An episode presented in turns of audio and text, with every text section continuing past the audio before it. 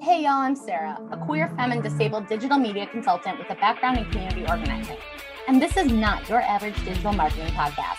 I'm out to rebrand influencer culture for the better, highlighting social issues, things you should give a fuck about, and helping folks understand the connection between social media and social change.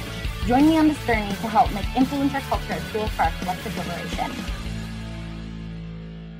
Hey, y'all. Welcome to another episode of Influencing the Influencers. I'm your host, Sarah, and I hope you're having a beautiful day. Happy Monday. Welcome to another week. Ooh, I have been feeling the feels lately. Can I just say that? I have been feeling it.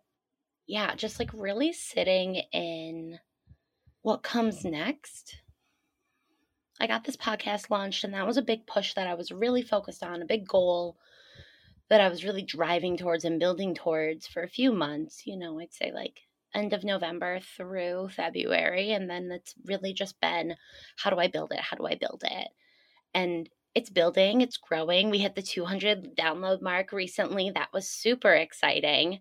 I've had some incredible interviews. I have more on the books. I have local projects that are coming into the world soon. And so, like, these things that have developed are now processing out and like finishing up. I'm offboarding another client soon, and it's, oh, it is exciting. It is terrifying. And it's the cycle, right? Like, we go through big cycles and we go through many cycles. And because these different cycles work at different paces, I think I often get really caught up in the like, in the processing of some of the bigger cycles, right? Because like it takes longer for the things in those longer cycles to really come forth and and come to fruition. So I've been getting into human design. Hey, if you know it, you know it. It's wildly accurate. I cannot explain to you how detailed. I I had a I had a I had a live recently and it got broken down for me and it was just really telling me everything I kind of already have unpacked for myself, but in a way that it was validating, in a way that it helped me really put in my mind what it is that I was looking for, I guess, in terms of like, am I doing the right thing? Is this the right move for me? So let me get into it for a second. I am a manifester, which is about 9% of the population, hmm. which makes me feel kind of special, but it's not the most rare. There's one more rare. I think it's projectors, they said. I'm not I don't quite remember. But yes, it's like the second it, it, it's it's kind of rare but not totally rare. I'm a manifester and what that means is I am like the fire starter of the human design types. And the thing about human design is they all work in collaboration with each other. In an ideal situation, you have some of everybody of every design type and like a team collaborating together to execute a plan. And while traditionally the manifestors have been the historical like archetype for leaders, a little bit much of an egomaniac, and we don't need that kind of energy as we move forward to the future, right? And so big role for manifestors, I think, is learning how to work in collaboration and to inspire the other people to bring in their ideas and bring in their perspectives, really to like enhance this original thing that we have come up with, this fire that we bring to the table to help everyone then come and collaborate around. So I'm really trying to lean into that energy. But part of that is like, I'm not always going to be like, boom, on fire. And part of this is like my specific design with like different gates and things. I don't even know all the terms, but yes, I have open areas. Um, my root is very open, which is at the bottom of your design chart, and it's you can have it closed, which is colored in, or you can have it open, which is like not colored in. And mine's open, and so that means that you know I have a undefined energy source, and so it does not just like hold there it like very much has to like build up as a manifester I'm really leaning into that energy of like, where is this inspiration coming from? Where am I getting things from? And then how do I bring it to the right people to make it happen? So that is what I have really been leaning into. And part of that process now is learning to be comfortable in the process, learning to be comfortable with the slow bits of time and the way things don't move at the speed necessarily that I always wanted to, but it moves at the speed that probably needs to to make the impact that it needs. And so I guess I just wanted to talk a little bit about being in these larger tides, in these larger circles, and being comfortable sitting in that processing and being comfortable sitting in that I'm not where I used to be and I'm not where I want to be, but I'm not, I don't know where I am. I'm somewhere in the middle. I've been talking a lot about this with my friends about how the time I'm in in my life right now, even like reminds me of when I was in my young 20s. I wasn't a teenager anymore, like by definition, and mentally and emotionally, I didn't feel like a teenager anymore.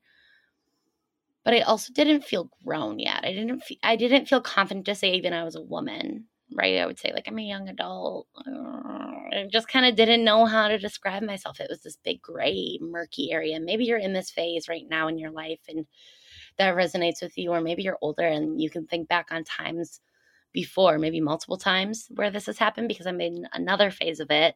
And I have a feeling that this phase is going to come throughout my life, right? Like there are going to be many times when I am faced with waiting.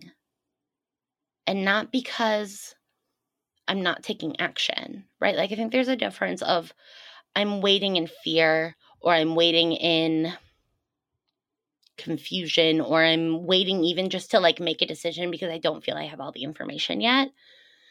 And then there's this kind of waiting that I feel in where I've made decisions, I've taken action, I'm taking action. I'm, you know, it's all there and it doesn't seem like results are coming in, at least not at the speed that I want them to. As I reflect on other times, I think it's it's this waiting for results and trusting that the things that I am doing, even though I can't fully see the end result of it, that it is right, that it is good. And so I've really been looking to these smaller signs that tell me, like, I'm on the right path, I'm doing what is necessary, and I'm going to get to where it is that I want to be. And it's been hard. I'll be honest, it's been hard. It has not been a fun process. However, it's been worth it. It's totally been worth it. If I hadn't gone through this process before, I don't think I would have ended up in college. It was being in this like I need to make it I need to make a change and so then I made like some radical moves, but I didn't know how to get to that point until I had sat in that waiting for long enough. And I guess I had gotten all of the experiences I needed to get, and something in the universe said, okay, it's time now, act. Do this. Do this wild thing which was applying to community college, which, you know, mm, look at where it ended up. And I'm so grateful. Like, God, I am very grateful that I got into community college when I did because I do not want to know what would have happened during the pandemic to me had I not gone back to school when I did. So I think there is divine timing in everything. And sometimes it's well beyond what we can recognize or what we can understand. And yeah, I guess it's a little woo woo, but I'm sitting in the woo and getting comfortable with letting things process in. And I think there's a role for that. There's something to be said about taking a lot of space just to think, to have deep analytical thinking, which is what I try to spend a lot of my time doing.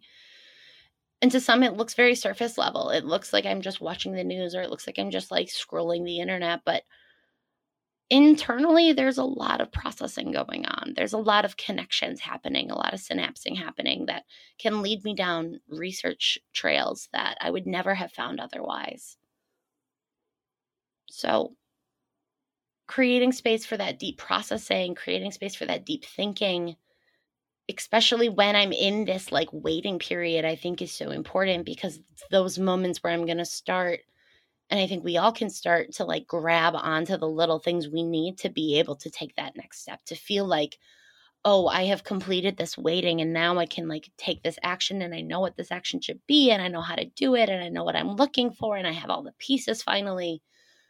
That. And so that waiting And that processing and that work is what I'm in right now. And it feels murky and weird and uncomfortable. And I want to tell you that if you're in this with me, it's okay. We're getting through it. And this is silly, maybe, but I wanted to pull up a couple of stories about celebrities who kind of were in the same phase. It's like same middle gray area phase of like where I where am I and what's coming next and maybe I need to renegotiate my ideas and plans because it's not panning out the way I want. But then it does. Right when they're on the cusp of letting go, it does. And so I wanted to share just briefly a couple of stories that I saw June of 2021, Miss Laverne Cox had an interview with People, and she said she was devastated by turning 40. My life was kind of in shambles financially. I had worked and trained a lot, and my dream of being a working actress had not come to fruition. That sounds a little familiar. It was just like, I've got to do something else. I mean, who do I think I am? I'm a black transgender woman. No one's ever done this before. Let me go and do something, have a real job or something. Cox was thinking of going to grad school when she auditioned for the part of Sophia in Orange is the New Black. She was a groundbreaker and a trailblazer, and we all know her as such. And y'all, like, example one. Got a couple more. We have our cutie Millie Bobby Brown. In a 2020 interview with Jimmy Fallon, she said, I think I was just very disheartened by the rejection, which is something that I tell everyone is like, this industry is just full of rejection 24 7. I was auditioning for commercials for anything really, and then I auditioned for Game of Thrones, and I got a no for that. And then that's kind of when I was like, oh, this is really difficult, and I guess I really wanted that role. After that setback, she said one of her last goes of acting was an audition for a show on Netflix, which later became Stranger Things. And we all know her as Eleven from that show. I'll give us one more example of William Jackson Harper.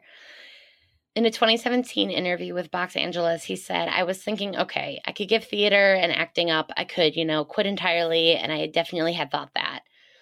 No longer will theater and acting be the center of my life. I had sort of come to peace with it. As he was coming to peace, he was cast on The Good Place as Chidi Anagonye. So these are just a few examples I'll link this article from BuzzFeed in the show notes so you can check it out yourself if you want to see all 22 actors who almost quit before getting a major Hollywood role from the BuzzFeed article. But I just wanted to give you a little glimpse of inspiration that some of our favorites, some of our favorite folks, can also have the same doubts as us, right? And this is true on influencers. Everyone on the show has commented that, you know, this has always been a crapshoot for them. They don't know what's coming. And it's a whirlwind. And I think that's true of life. We never really know what's coming and we have to be ready for anything, but that doesn't mean that we have to prepare for the worst. We could flip that and think that if we have to prepare for anything, we can prepare for the best. And we can give ourselves the opportunity and the manifestation energy to bring in joy and goodness and abundance and all of the things that we're seeking and I think working in community and tying it all together, working with other human design types, can help us do that, right? Collaboration is key, it is everything. And I think in working in community and collaboration, it can help us through some of these cycles and processing and feeling okay in ourselves because we are surrounded by people who love and support us and can see the vision sometimes a little clearer than we can because they're a bit farther from it. So, lean on your community, lean on your friends, lean on your loved ones. If you're feeling gray and murky and in the processing and it doesn't feel great, let them know. Let them be there for you. And in the meantime, I will be doing the same. Y'all, I hope you enjoyed this episode. That's all I have for you today. It would mean so much to me if you would go and rate the show on Apple Podcast and on Spotify. And if you can, leave a review. Let me know what you think of the show. And if there's anyone you want me to talk to, I would love to hear from you. I'll talk to you all soon. Have a great week. Bye. Thank you so much for listening to another episode of Influencing the Influencers.